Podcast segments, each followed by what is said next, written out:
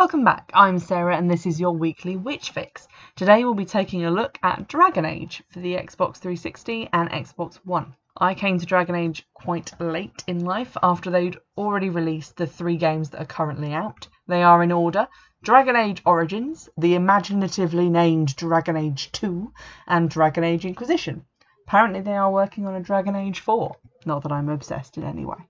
Dragon Age Inquisition is the only title that is currently available on the Xbox One, but the first two games are backwards compatible for the Xbox One, which is ideal because, like everybody else, my Xbox 360 is broken. Today I'll be focusing on Dragon Age Origins, which is the first game in the series. Basically, a sort of Dungeons and Dragons role playing game. You pick a gender, race, and class. That is your fighting class, not whether you shop at Iceland or Waitrose. You customize your character and venture out into the world of Thedas, where you meet and befriend various non player characters who fight with you in teams of three. So you can take three of your new friends everywhere you go. Uh, you can also romance some of those characters depending on your gender. This is billed as quite a small portion of the game, but is actually what I would describe as 90% of the purpose of playing it again. In between all of that, you go through about 12 novels worth of dialogue, a few quests, a lot of looting of corpses, and the odd really frustrating dragon fight. Origins gets its name because you play a different beginning or origin story depending on the race that you chose at the start. The races available to you are human, just to be different, elf, and dwarf, with the added distinctions of city elf, which are basically elves that live in a small ghetto in a human city, Dalish elves, which are elves that live in a small ghetto out in the forest, and dwarf noble and dwarf commoner. Dwarf commoners live in a small ghetto in the dwarven city underground. So um, there's a, a theme here with the downtrodden. If, however, you are like me and want to play every game where you have magic powers, you will have the one magical origin, and that's irrespective of race. Being an elf or a human doesn't change that origin. Dwarves can't actually use magic, they can make magical objects, but the idea is that um, through exposure to lyrium crystals, which grow underground and provide magic power, they've actually lost the ability, they've become immune and they can't do magic anymore. This is lazy writing. I want more magic dwarves. I just want to give a few warnings just for some mild content that might upset people in playing the game, uh, and that is that there are some mentions, specifically in the City Elf and the Dwarven Commoner sections of the game, like the opening origin stories. There are references to sexual assault, uh, prostitution, various other things. They are brief mentions, and you don't actually see anything take place on the screen. But I thought I'd mention it just in case someone finds that quite traumatic in the actual playing of the game. But if you steer clear of those origins, you should be fine. In Dragon Age, magic users are called mages, and they are gifted at birth with a link to the Fade or spirit realm, where demons and good spirits wander about. Uh, everyone else goes to the Fade when they dream, except for dwarves who have no connection to the Fade. But mages are the only ones who are conscious in the Fade, and that's what makes them so dangerous is that they can obviously commune with demons and spirits and become possessed. Mages are condemned by the Chantry, which is the church of the divine maker and his prophet Andraste.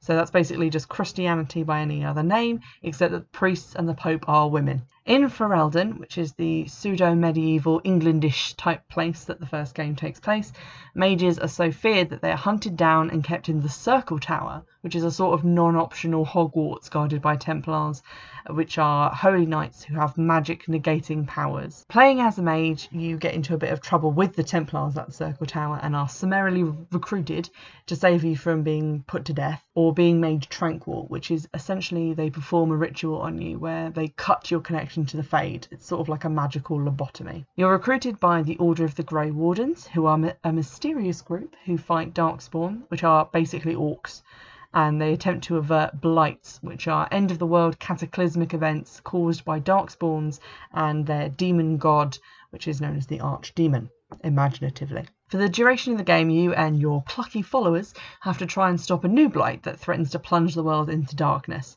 and that's not very easy given that the rest of the Grey Wardens die pretty much straight away, and you're being hunted for treason by the one guy who actually killed the king and then blamed you for it magic in Dragon Age is divided into lots of different classes. So you've got like elemental, you've got entropic, and various different types. You can use fire spells, lightning spells, uh, spells that weaken enemies or put them to sleep. Um, they all have various different effects, and there's quite wordy screens describing those effects to you. I just pick them by how cool the icon looks, but then I'm not the best at these things. You could also learn additional skills like shapeshifting and being a spirit warrior, which sounds cool but is useless, from non player characters who you encounter along the way. You also get a magic stick, and you can upgrade that to a more magical, uh, stickier stick as the game goes on. And some of those look cool, and some of those look awful. Uh, it has to be said, uh, and has been said, that the combat in Origins is terrible, and it is. It's clunky, it's repetitive, but it's simple. And there is something nice about planning on when to use a spell to weaken a large opponent for direct blows from your warrior friends, or when to heal said warriors because a dragon has eaten their entire head. Immersion is sort of the point of Dragon Age uh, because it sucks you in and there's quite a lot of story and giving a backstory to you makes you feel like the whole epic tale that you're in is really your story. Uh, and you find yourself really, well, I mean, at least I do, feeling really passionate about defending the rights of yourself and your fellow mages, caring about your companions in the world you're in, and gaining the powers you need to fight effectively because you want to win and defend your friends and the world that they're in. Did I mention that there's romance? Uh, the romance is sort of the golden glue that holds the game and the narrative together. And whether you choose to woo cocky virginal Templar Knight Alistair or Morrigan, who initially seems thorny and unpleasant, but who is actually thorny and unpleasant, but also fun and interesting. Uh, she's a witch of the wilds, which means she was raised outside of the circle by a very powerful sorceress. So uh, there are other characters, but those are, I would say, the main two that the game kind of pushes you towards as a protagonist. They are both very interesting, and whichever one you pick, you're in for a complex and interesting story, albeit one followed by a terrifying and unfortunately hilarious in game sex scene. So you have been warned. Fortunately, they never remove their Hessian underwear, so you, are spared Xbox 360 nipples. Unless you fight a brood mother, which are basically all nipples all the time. Nipples for days. The depth of Dragon Age lore is actually really satisfying to me, and as someone who's played all three games, all the downloadable content, read the five expanded universe novels, and all the comics, it does sneak up on you. I don't remember deciding to, to dedicate so much time and effort to this, but I did in the end, and it is very interesting, and I could probably read about it forever. It's my Lord of the Rings. Uh, I recommend this to anyone who likes fantasy games, but also to people who feel like gaming just is not for them, because there's no tricky platforming. You're not going to be falling into pits of doom and having to redo bits over and over again. The controls are really simple and easy to learn, and on the casual difficulty setting, which is for people like me, um, you're just there to enjoy a good story. You're just kind of walking around, occasionally hitting something with a magic stick. You also have the benefit of being able to bring three companions with you everywhere, so they can do all the heavy lifting combat wise, uh, except for a bit where you're in the circle tower and they get taken away from you, which I'll be honest is a bit of a bugger. But if you do that bit earlier on, then the difficulty is scaled down, so the things you do first are easier, so you can kind of cheat that way. So, what does Dragon Age teach us about real magic? Not a huge amount, I mean, it's just fun, but I mean, it does teach us that magic can be feared and mistrusted, like a lot of other things and also that it's something you're kind of born to. And I don't mean that in the sense of being like a hereditary witch or being a witch in a past life, because I kind of think that the past life thing is a little bit bollocks. I mean, that's fine if you believe in that sort of thing. I personally don't. What I do believe is that I feel like I was always going to find witchcraft and Wicca, and that everything that I was interested in before I found out about it somehow kind of led into that and fed into it and led me there.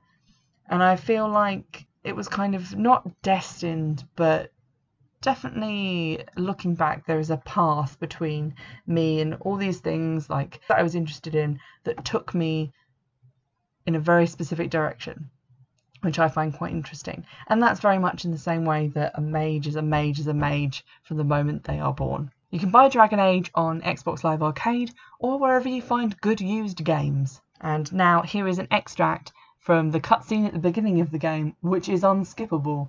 And so I'd nearly memorized this, but I actually did have to look it up in the end. It's basically a little extract of the scripture which describes where Darkspawn come from and what Grey Wardens are. So I thought it'd be nice to read that to you.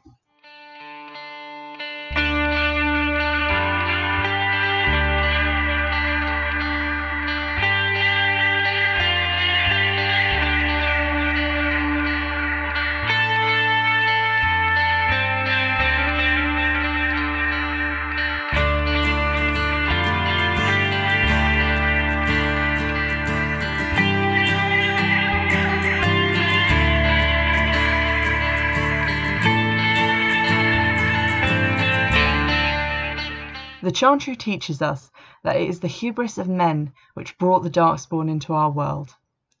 The mages had sought to usurp heaven, but instead they destroyed it. They were cast out, twisted and cursed by their own corruption, and they returned as monsters, the first of the Darkspawn. They became a blight upon the lands, unstoppable and relentless.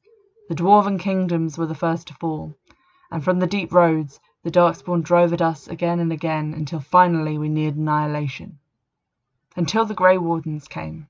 Men and women from every race, warriors and mages, barbarians and kings, the Grey Wardens sacrificed everything to stem the tide of darkness and prevailed. It has been four centuries since that victory, and we have kept our vigil. We have watched and waited for the Darkspawn to return. But those who once called us heroes have forgotten. We are few now, and our warnings have been ignored for too long. It may even be too late, for I have seen with my own eyes what lies upon the horizon. Maker help us all. This has been your Witch Fix. Remember, you can get in touch at witchfixpodcast at gmail.com. And if you'd like, you can support the podcast by purchasing a copy of my own novel, Wayward, on Amazon for 99p. I hope you've enjoyed this episode, and I'll see you next week. Bye!